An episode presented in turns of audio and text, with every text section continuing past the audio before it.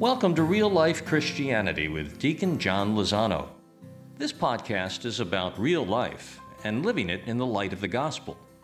Real things, everyday things, relationships at home and work, real issues that the world presents every day. The complexities, difficulties, joys and aspirations of being human. Deacon John is a real guy. A deacon, but also a husband, a dad, a businessman, as well as an experienced counselor, educator, and author. And Deacon John invites us to come as you are as he brings the transformative power of the gospel down from the clouds to real life, your life.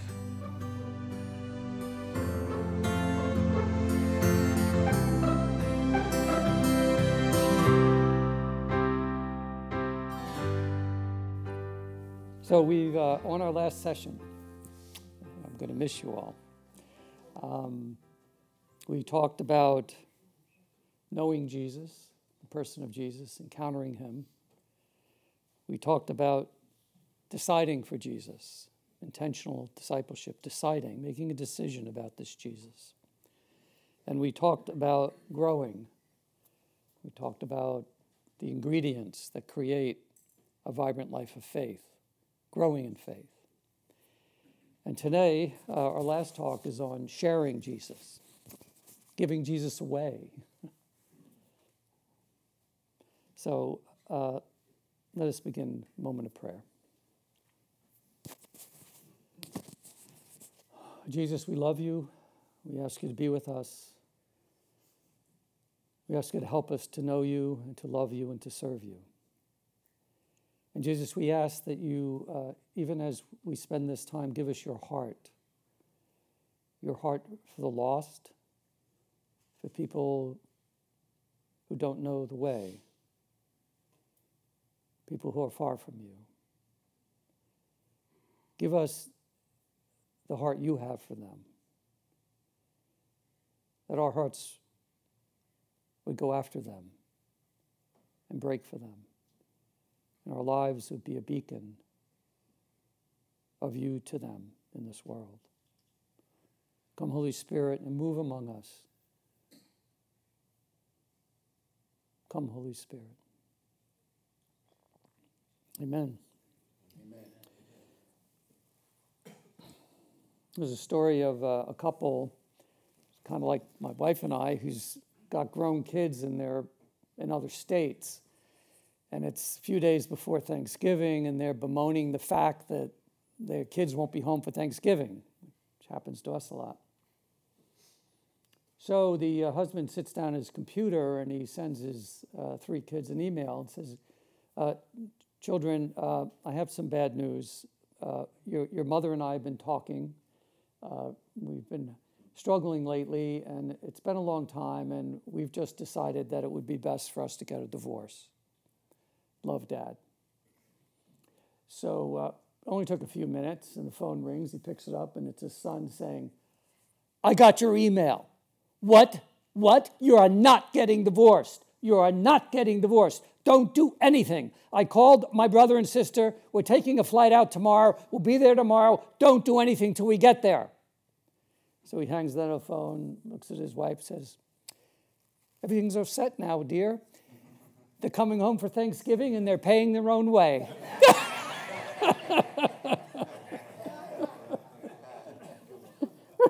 It's a good Thanksgiving one. It's actually something I wish I could get my kids to do. There you go. You get the plan. I think I'll try it. That would be, oh my God, that would be so funny. So, sharing Jesus.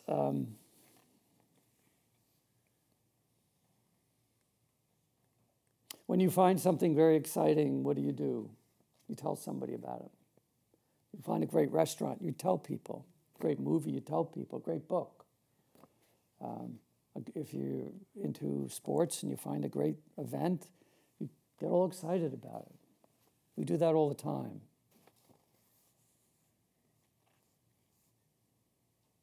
What happens if we meet the pearl of great price? That which has no comparison. No comparison. the fellow in the gospel who found the treasure buried in the field and found the pearl of great price, they gave everything for it. Out of joy, he sells everything for the treasure, for the pearl. See, when you have something so good, all you want to do is tell people about it. Evangelization and sharing the gospel should not be some legalistic burden that, oh, now I have to do that. No, it's the joy of sharing the joy you have with other people. And if we don't have that joy, we better start thinking about it. The joy that comes from knowing him is like no other. You know, the church basically exists for one reason: to evangelize the world.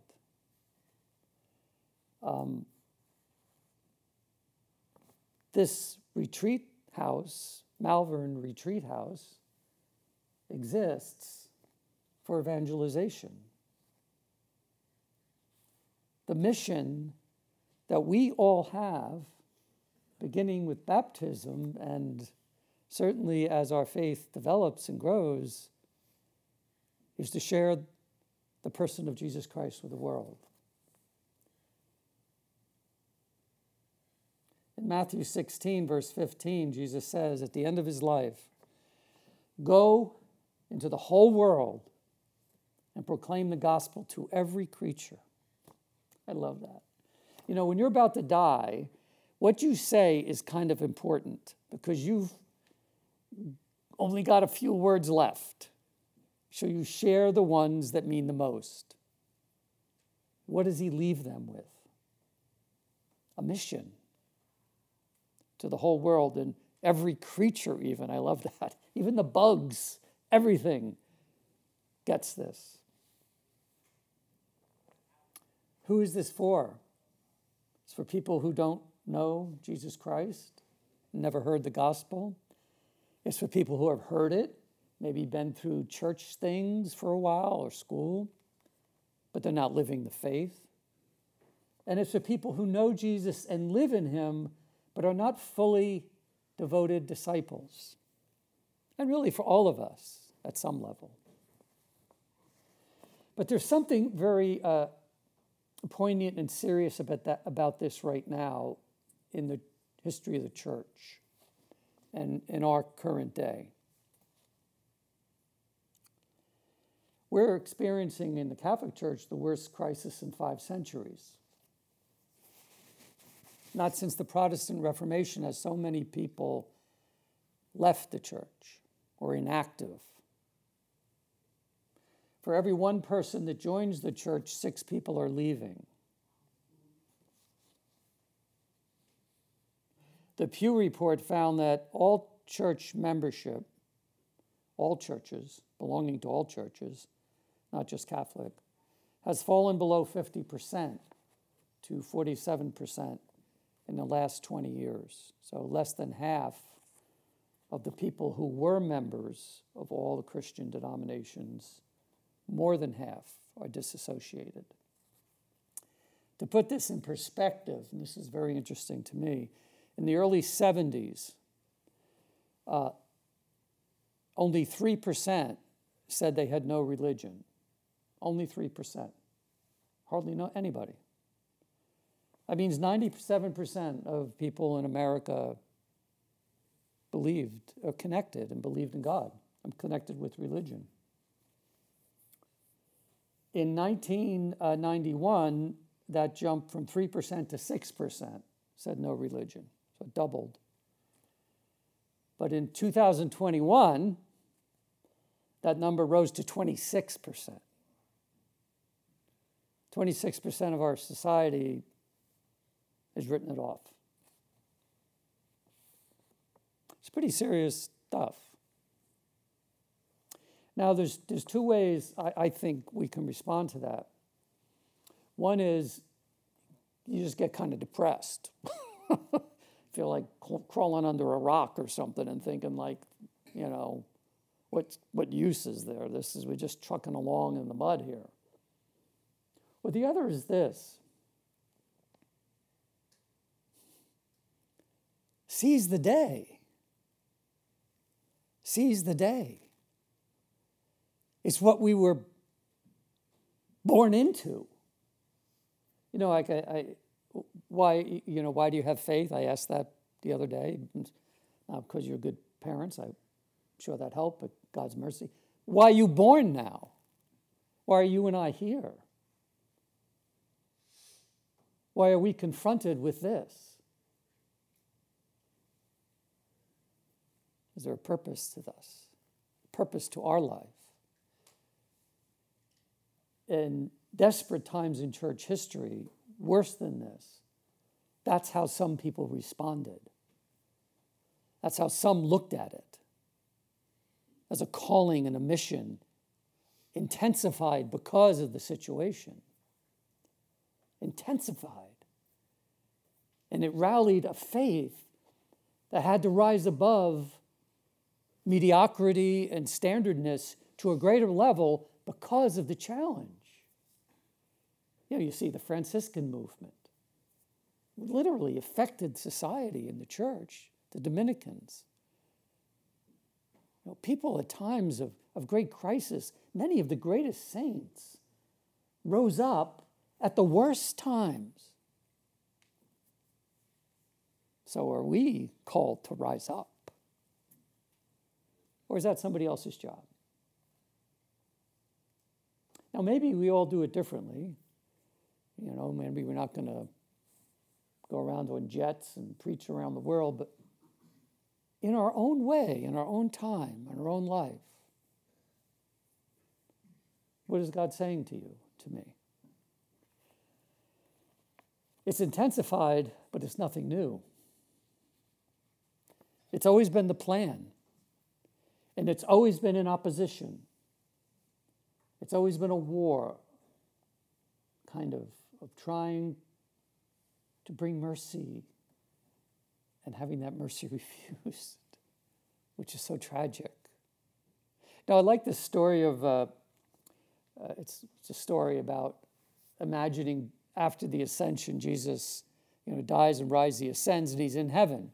So he's talking to, you know, like Moses or somebody, one of the great patriarchs. And so, hey, Jesus, so what's the plan?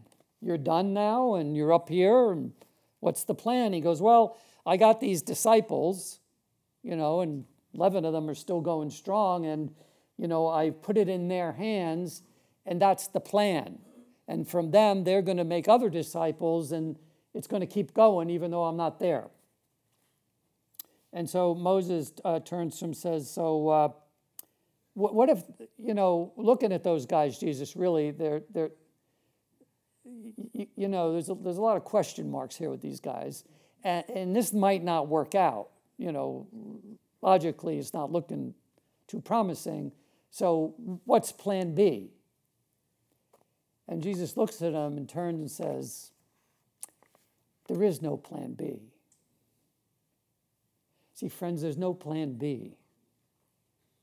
It's you and me right now. There's no plan B. God calls disciples and sends them. It's what he does.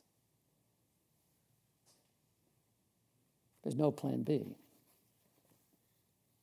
See, the problem with us as Catholics is this, and I think it's true, is that we don't get this overall. Most Catholics just don't get what I'm talking about, honestly. We were formed as Catholics, I speak from my own experience, with a self-understanding that, you know, I'm not really that religious. You know, most of my early life, I'm an average Catholic. Mission and holiness is not my job. It's essentially not my job. It's something that priests do and nuns do. It's their job. They're the holy ones, mission-centered ones. It's what they do. We even have missionaries, and We pay people to do this for us, right? Put our money in the basket and send people out, and it's their job. We pay them, we hired them, they're gone. We basically sold out on our baptism. We were baptized priest, prophet, and king. You and I. Priest, prophet, and king. You know, there's an interesting fact that in the Bible, Old and New Testament, no one ever experiences God without being sent on a mission. No one in the Bible ever has an experience of God without being sent on a mission. No one. Sometimes immediately. It's kind of like a coin. You know, a coin has two sides. So if one side of the Christian life is an experience of the divine in Jesus, the second side of the coin is to be sent on mission from that experience. So you experience him and you're sent. You meet him and you go. It's two sides of the same coin. It's what our life is about. In some way, we form ourselves in growing in Christ, like we talked about. We do all those things, and part of it is to be sent on mission. Holy Spirit came and appears to the disciples and sends them almost like it's one action. We read, Jesus came and stood in their midst and said, "Peace be with you. As the Father sent me, so I send you." And when he had said this, he breathed on them the Holy Spirit. And then he sent them on mission. Giving the Holy Spirit was like giving it and sending it to make witnesses. The remarkable thing about that passage is these are people that just failed him, seriously failed him. He doesn't even mention their failure. He doesn't read it. He doesn't say, well, you denied me, and you ran away, and you weren't at the cross. And no, he doesn't mention it. It's like he doesn't see it. He comes, he breathes the Spirit, and he sends it. It's not about us. It's not about our limitations. It's about what he's capable of doing, even through you and I, even through clay vessels, even through these imperfect people, flawed people that we are. It's how he looks at you and me. Now we have to learn and grow in mature fashions about how we love and serve others by sharing our faith. But it's our job.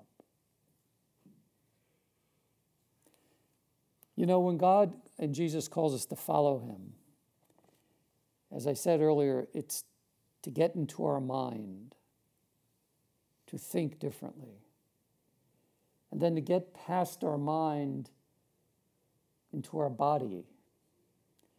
And we know him there incarnated. And then through our body, he gets into our life and how we live every day.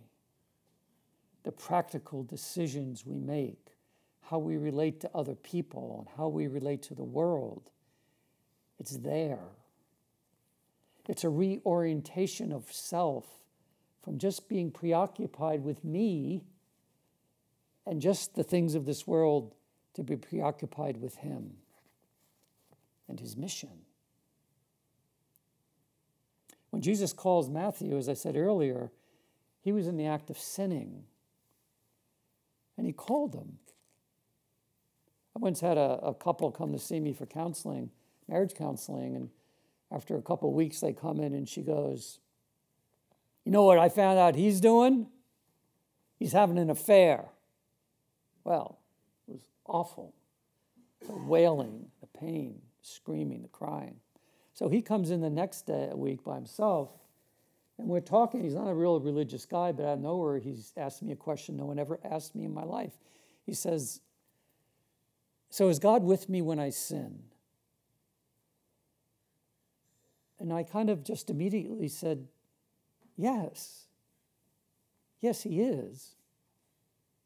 You may not be with him, but he's with you." I get this from Matthew now. He might not have been with Jesus, but Jesus is with him. Jesus is with us, even when we're sinning, even though we're not with him. See, when he died, he went to the depths of hell, the depths of human dysfunction, and redeemed it. And he does that in you and I. When they called, when Matthew rose, stood up, it's the same Greek word for the resurrection of Jesus. When he stood up out of the tax collector's booth for Jesus, he resurrected from his sin because Jesus called him right there. And then what does Jesus do with Matthew? He forms him in discipleship and sends him on mission. It's what he does with us. It's a process. We're not finished products. It's not overnight, but it's what he does. It's who he is. That's what he does. I'll tell you, talk a little bit about one scripture. I'll be brief. The Samaritan woman, the woman at the well. He had to pass through Samaria, so he came to a town, and there was a well there. It was about noon. And there's a woman from Samaria who came to draw water, and Jesus was at the well and said to her, "Give me a drink." His disciples had gone on to the town to buy food. The Samaritan woman said to him, "How can you, a Jew, ask me, a Samaritan woman, for a drink? For Jews use nothing in common with Samaritans." Jesus answered and said, "If you knew the gift of God, and who is saying to you, 'Give me a drink,' you would have asked him, and he would give you living water." The woman said to him, "Sir, you don't even have a bucket. The cistern is deep. How can you get living water? Are you greater than our father Jacob?" Jesus answered and said to her, "Everyone who drinks this water will be thirsty. Whatever who drinks the water I give will never thirst. The water I give will become a spring of water within you to eternal life." The woman said, "Sir, give me that water, so I may not be coming back and being thirsty all the time and draw water from the well." Kind of not quite getting it yet. Jesus says to her, "Go call your husband and come back." The woman said, "I don't have a husband." Jesus answered her, "You're right in saying you don't have a husband. If you've had 5, and the one you're with now is not your husband, what you have said is true."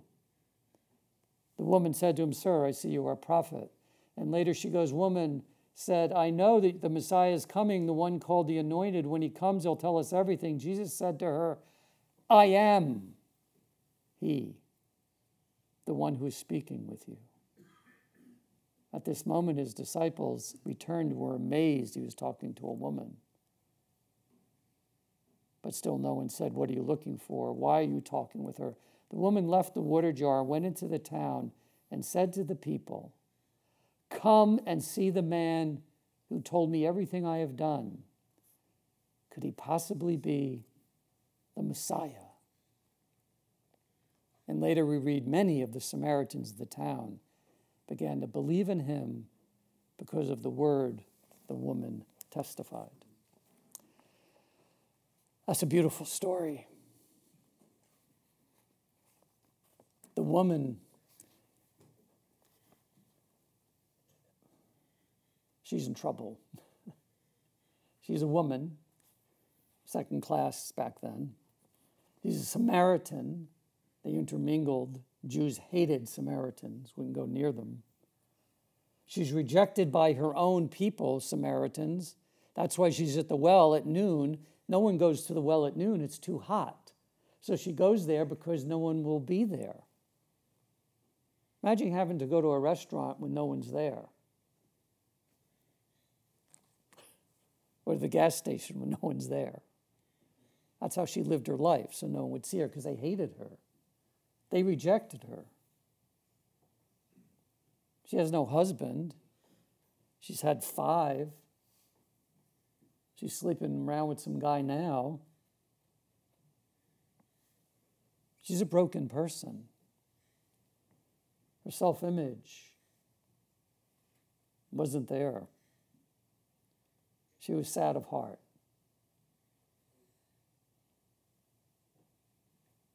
Jesus loves messed up people.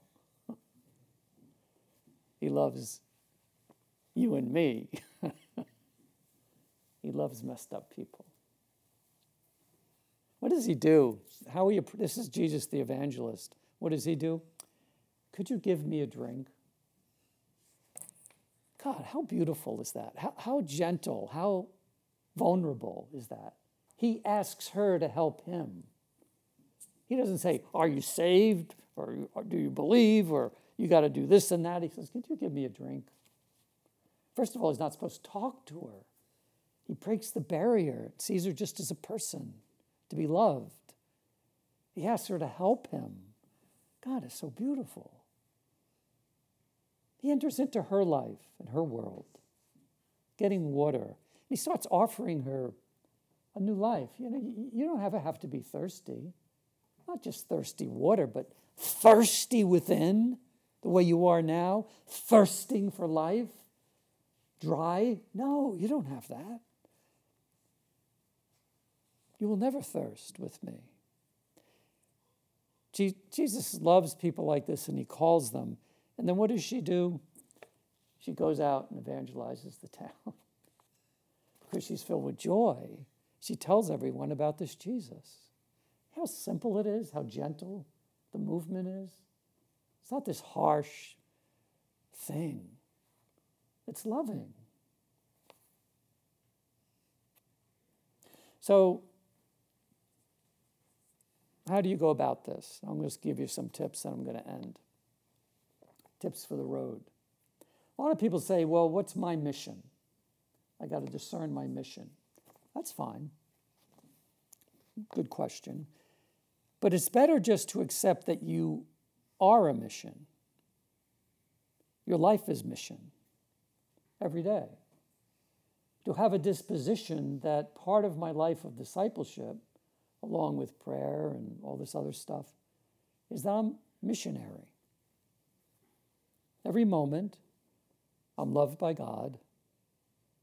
So every moment, I'm sent by God to share his love with another, in whatever form that might take. I'll give you some tips that I've used.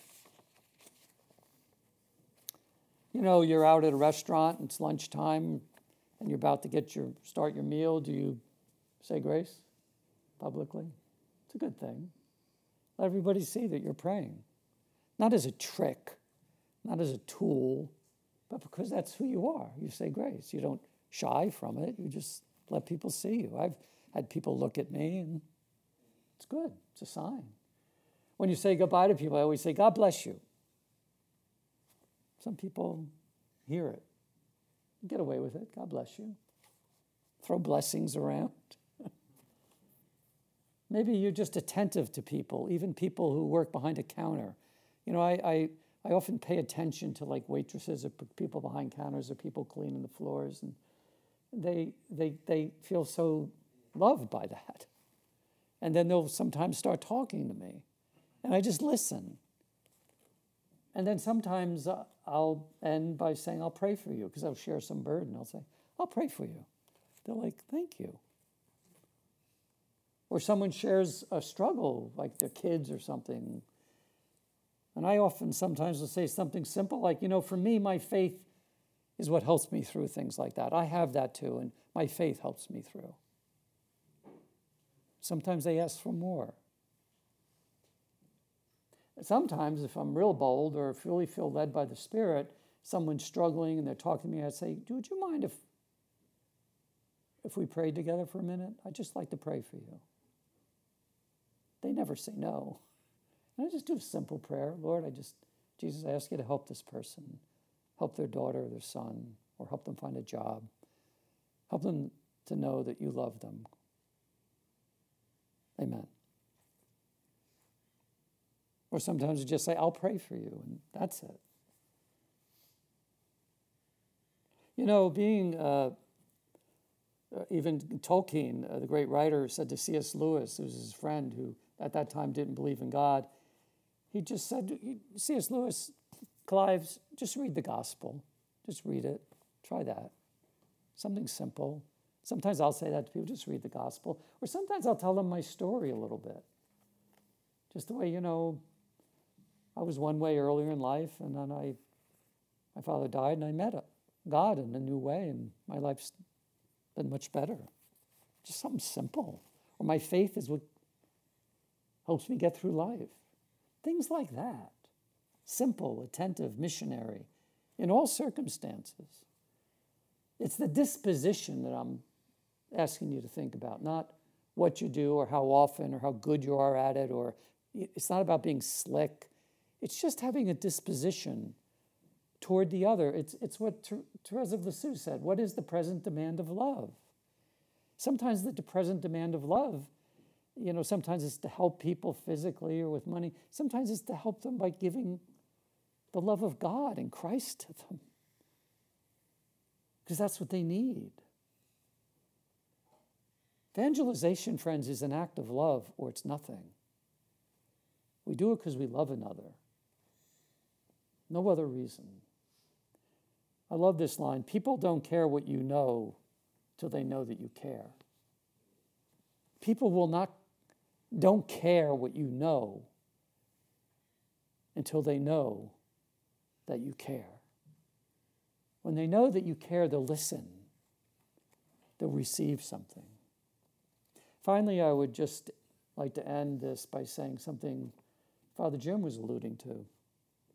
You got to get to know the Holy Spirit more in our life. A lot of Catholics, it's Father, Son, her. Now, who's this third person? We kind of ignore it. And yet it's the very life of God that was given to the disciples that made mission possible. It was given and they were sent. Flawed people, raised up and sent. It's the wind of God, it's the breath of God, and it's the fire of God. You want to get to know the Holy Spirit? Breathe the Holy Spirit. In your prayer life, pray, come Holy Spirit, and breathe. How beautiful is that? How intimate is that? Who do you let breathe on you? Nobody. Child, baby, or your spouse. Let him breathe in you. Every day, just pray to the Holy Spirit. Come, Holy Spirit, and breathe. Come, Holy Spirit, and move is the wind of God. It'll move you. It'll stir you. It'll lead you. It'll guide you. Things will come to your mind that you didn't know. Sometimes you'll say, you need to call this person. You don't know why, and you do, and there it is. He will be a wind. He'll also be a fire in your life. A fire. To have us burn for other people. To have the heart of God for other people. Friends, talk to the Holy Spirit more. And just wait and see what happens. Come, Holy Spirit, come. That's the only prayer we have for the Holy Spirit. Come. Come, Holy Spirit, come. Just pray that a little bit throughout the day and see what happens. And be open in the silence of your prayer or your heart. Come, Holy Spirit. You'll get to know him, and your life won't be the same. So I would like to take a few minutes. Father Jim likes us to do this. He said, we haven't done this yet. We're going to end this, our last session, but it's a time for question and answers. And then I'm going to share a little bit about my podcast and books and stuff. But if you have any questions about any of the four presentations, about meeting Jesus, deciding for Jesus, we talked about growing in Jesus and the three integral parts, and now sharing Jesus. Is there anything that was shared by me or this weekend that you have a question about, and I'll see what I can do with it? If you don't, it's fine, but feel free, tell me more about this, or I wasn't sure what you meant by that, or, yeah, I've had that experience, or whatever. Give you a chance. I'm only here for a little while longer. My daughter had leukemia 8 years ago, and thank God for our faith to help us get through that time. And one of the other parents on the floor that we were in came up to us towards the end of our stay there and asked us how we could be so kind of joyful, or like, what was it in us that, and I didn't know how to answer. Like, I don't know how to, I have a friend who's got a gift of, he can hold your hand and come up with a prayer. He's a deacon. He became a deacon this year. Can come up with a prayer like on the top of his head, And I can't. How do you get stronger? What's your first name? Steve, first of all, thank you for sharing that story. That is so beautiful. And so profoundly true that so many times when I've had people I love in the hospital, or I know someone who's got the same thing, we often say, I don't know how people do this without God, It's like it's amazing how God sustains us. And that's a sign of God in our life, that we can be sustained at times that would otherwise crush us. That's a sign of God's with us, and that's beautiful you shared that.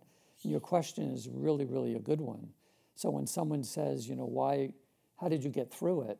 You don't know what to say. Well, you could say that. I don't know what to say. I'm not good at this, but I just know it's my faith that makes the difference. That's all you have to say. You don't have to be... Like you look at your cousin or your friend who's a deacon now and say, boy, he's so smooth. He knows what to say. God doesn't want you to be him. He wants you to be you. And sometimes it's better when you stumble and you're trying to share your faith, people hear that more. Because when you hear someone it's easy, they're like, well, they hear it, but this person's real like me. So if you could say, I'm not really good at talking about this, or I don't know what to say, and then they'll really listen and say it's my faith. It's God that has sustained us through this. I know it is. That's enough. If you lay that, give that, even if he or she asks no more questions, that is something that she'll put in her pocket, that God will bring out sometime in their life and change them. I'll tell you a story of my wife when she was a nurse. Before she was a nurse, she was they don't call them candy stripes, but she helped out on the floor. She just had a job. She's in college. She was a nursing student. So she's in this on this floor, and she's just started. She doesn't know anything. So the doctor comes out of this... room and just told the woman and her husband and her son that she's going to die. And she told the nurses this, and the nurses are all talking. They're like, oh, I don't know. These seasoned nurses didn't want to go in there. Tell my wife, Helen, she's 19 or 20? Go in there and see how she's doing. So my wife goes in there. This is an amazing story. She's 19. Scared out of her wits, sees the woman on the bed with a Bible opened in her lap. Her husband and child are over there sobbing quietly. She's at the door.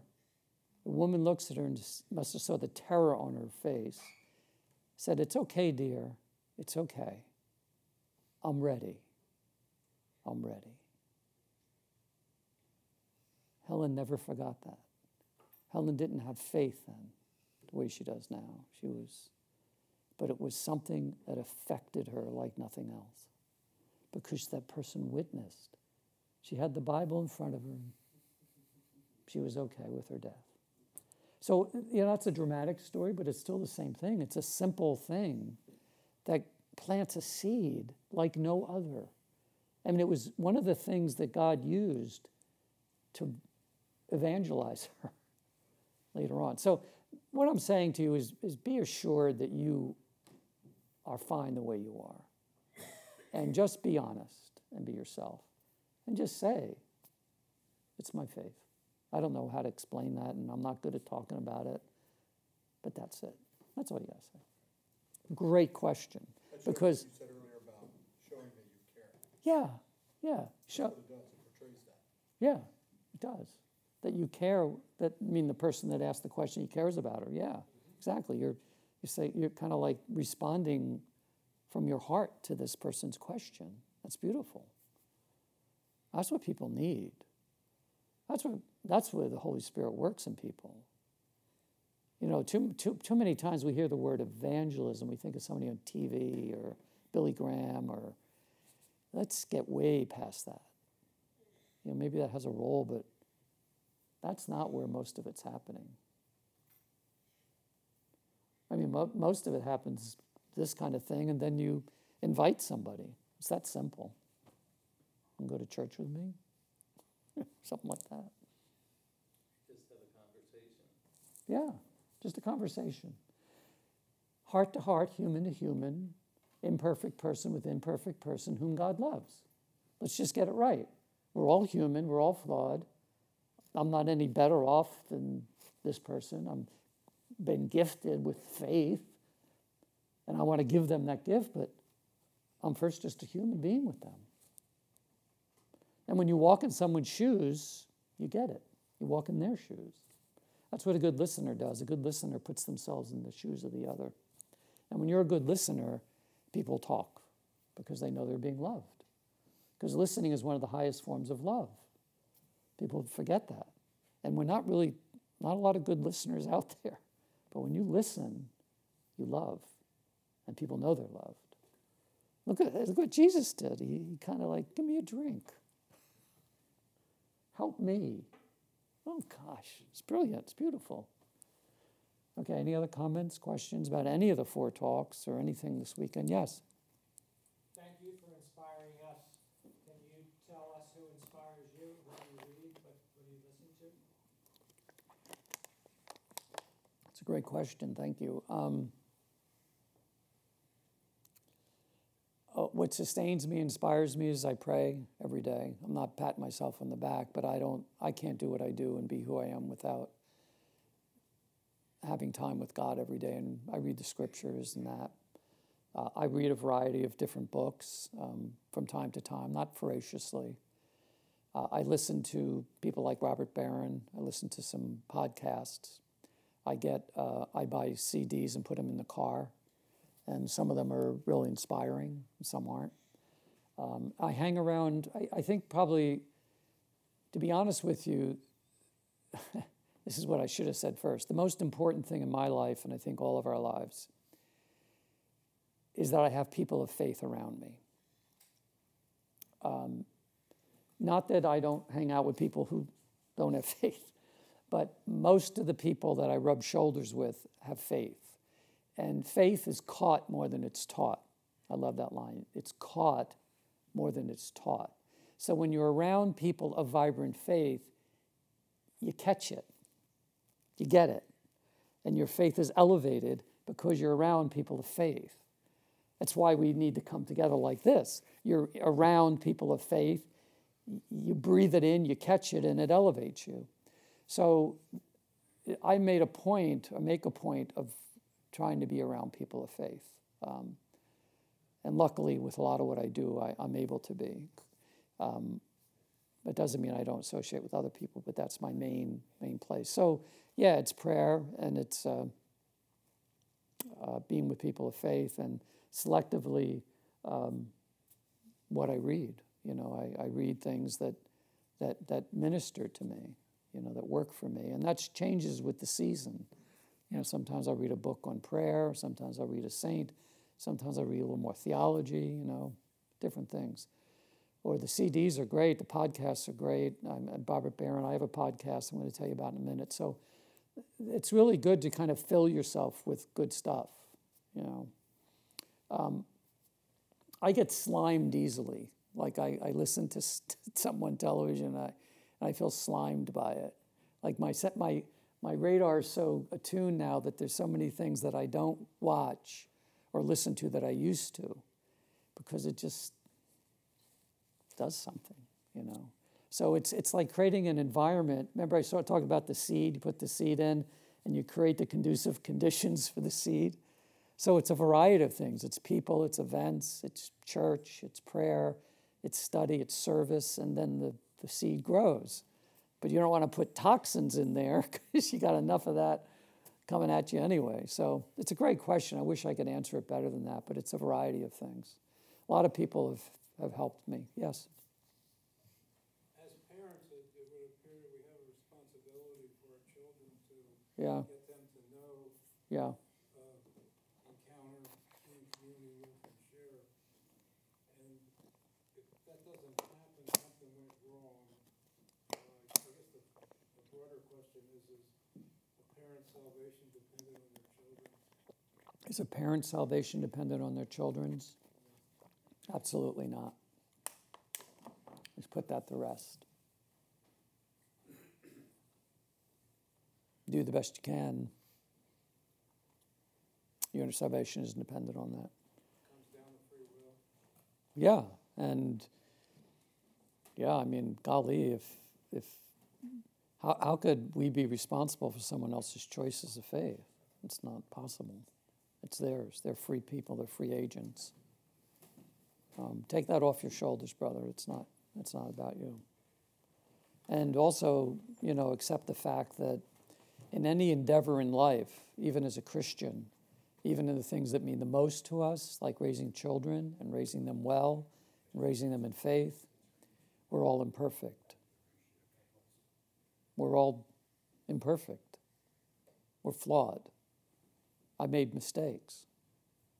You know, I'm kind of, you know, work for the church type guy. I make mistakes. I made mistakes. But we don't not do good things either. We do good things. And that's all we can do is do our best. So be careful about guilt-tripping yourself or putting too much on you. You do your best, then you let them go, and then you pray like heck for them. And you model faith to them. The more we grow in holiness and faith, and discipleship, it has an effect on other people. Like I said, I hang around people who have an effect on me. Well, we have an effect on others too, an effect on our kids. Yeah. And you're bringing up probably the most sensitive topic among probably all of us is our children.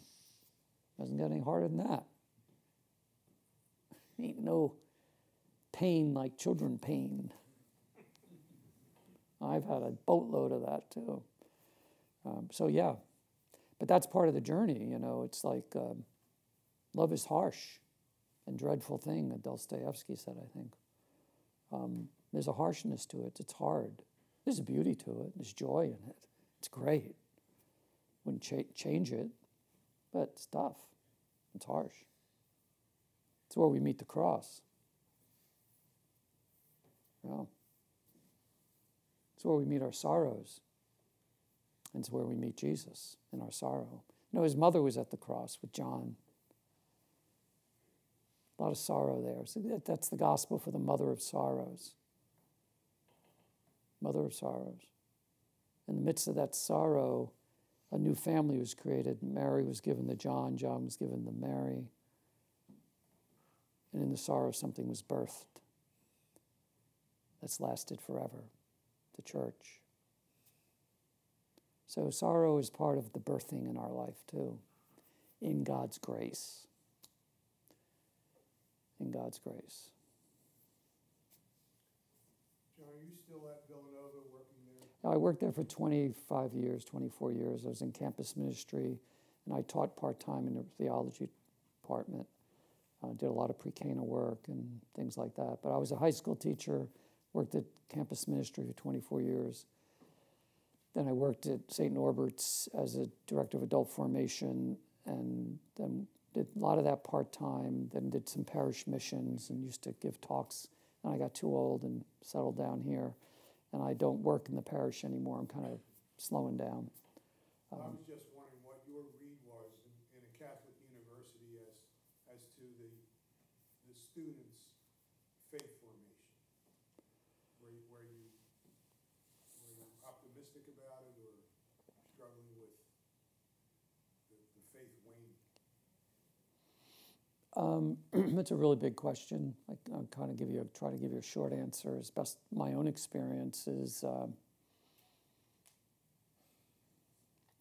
I mean, faith, as I read, is waning across the board.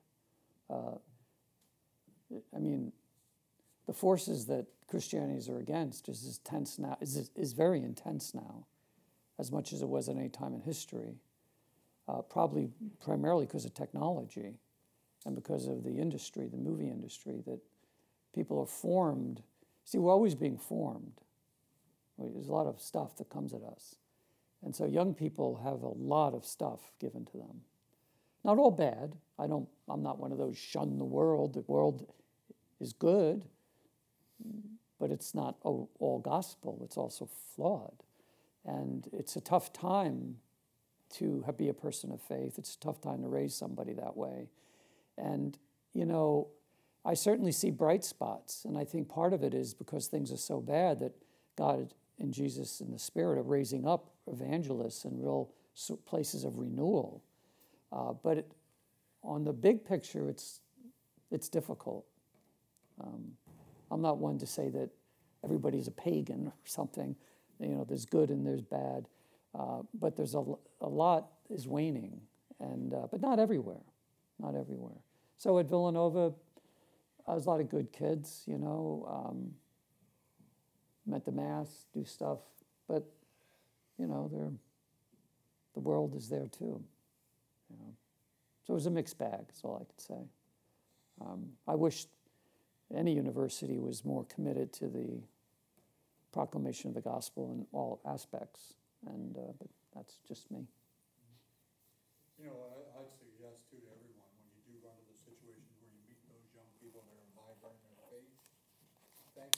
yeah. And tell them that they give you hope for the future. Mm-hmm. It means a lot for them. You know, a youth group, a young adult Catholic youth group. Oh, yeah. You know, theology, the body theology on tap, if you want to call it. There's a lot of good resources. As bad as technology is, there's a lot of good stuff on technology. I'm investing myself in it for my final season of life, is to get in the technological world and get the gospel out there. I mean, think about the fact that right now, we have the opportunity to proclaim the gospel to the whole world on a push of a button, the whole world. Even certain places in Africa that have bamboo huts can have a solar thing that will give energy to their phone, and their phone will connect them to the whole world. They don't even have to have infrastructure or you know, all those things put in. So we have the capacity now to reach the whole world, the gospel. And St. Paul was around. He'd be all over it. And so should we. And that's where I'm going next. I'm doing podcasts now, and I want to get it out there. Do my bit, because I think that's where they are. That's where the people are. A young person won't, or one of these statistics, you have to remember, here's the thing. The statistics are bad, but they're still human beings and children of God, which means that they have the same DNA we do. And that DNA is looking for God, because that's the way we're made. So they're seeking in their own confused world. And the first place they're going to seek is their screen. They're not going to go to a church, not going to be seen in a church. It's too threatening, it's too whatever. But they'll start by tapping on that little computer and do a search. You know, God is searched like a huge amount, just the word God. I mean, people will sit there and that hole that I talked about, that Pascal talks about, or Augustine, who says, our hearts are restless till they rest in you. This restlessness is still there. And when they turn the movie off and the music off and they're quiet and it's Sunday night and everything's been done, you look out the window and this vacancy opens up and they know, they think there's got to be more. There's got to be more because we're made that way. We're made for God. So my point is they will search, but the first place I think most of them will search is on their phone. That phone is where we need to be. And that's where we can engage them. And if you engage them in a way that's engaging, you can proclaim the gospel. But that's always been the case. You have to engage what you got. Yes. Our Bible study that we do on Wednesday night, the woman would hand a thing out about, I don't know if you've ever heard of Carlo Acutis. He's a young Italian boy who, at 11 years old, not a very holy family or not a church-going family, and he ended up learning about Eucharistic miracles.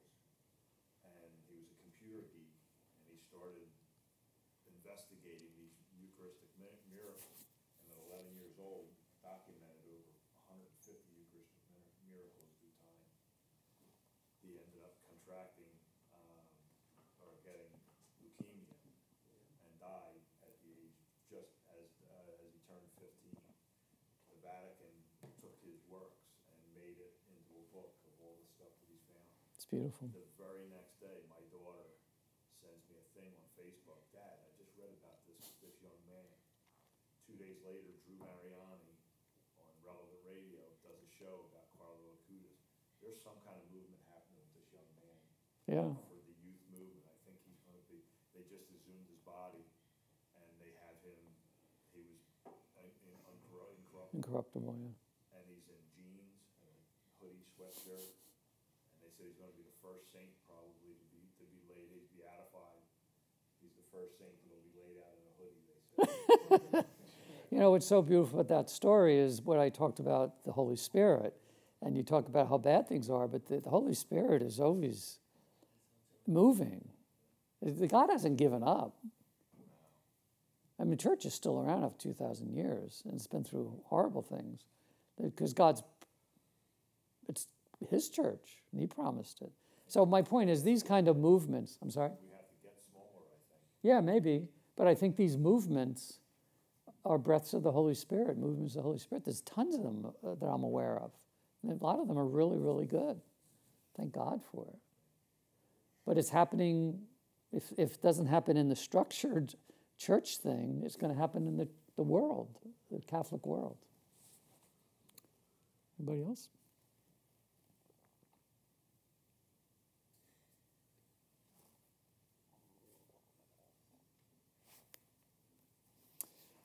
Well, this is so pleasant to sit and talk with you like this and chat and ask these questions and discuss things.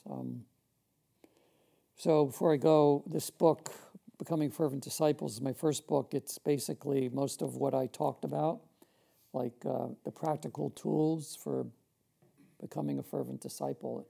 What I like about it is it's practical.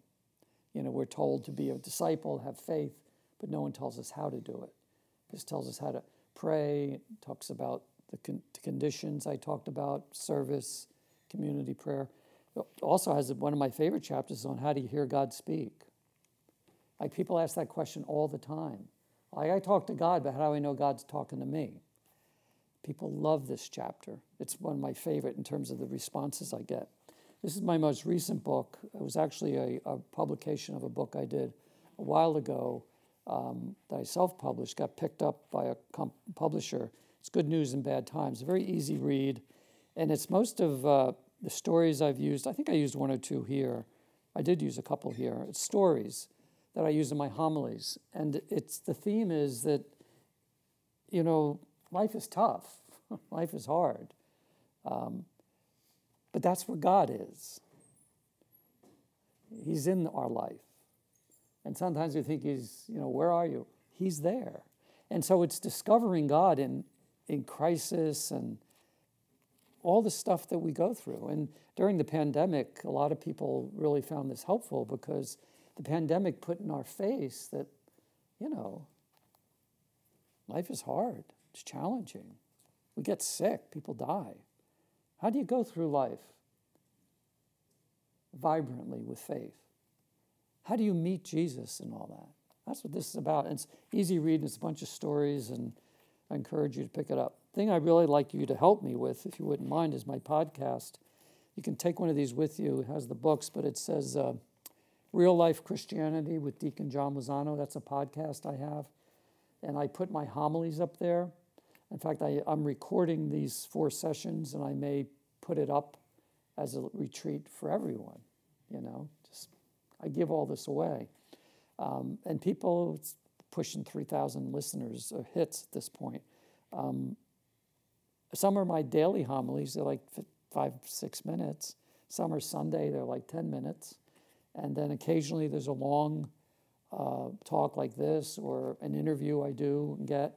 So if you know how to do podcasts, it's very simple. You go on the app, put it on your phone. You can listen to it anytime.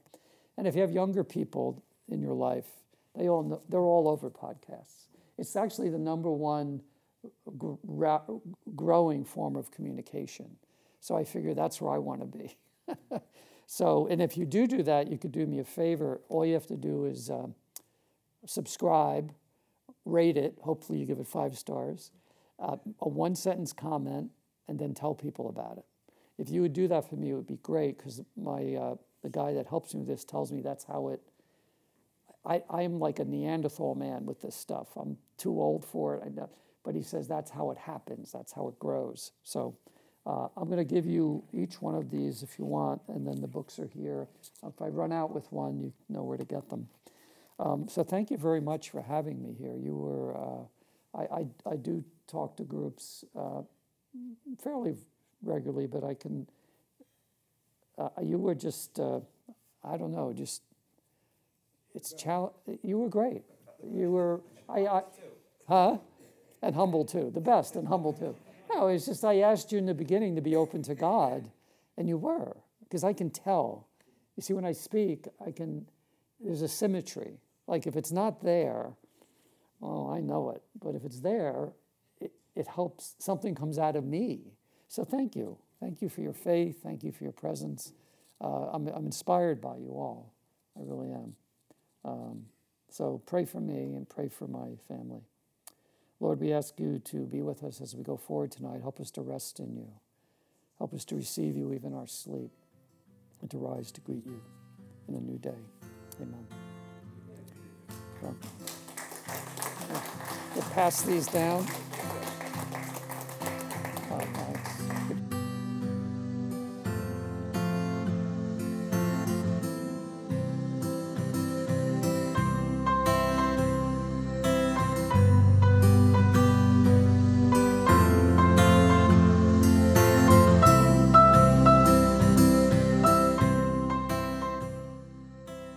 We thank you for listening and for sharing the good news with Deacon John, who asks you to come back often and support him by subscribing, by rating the site, and please share our site with others in your circle.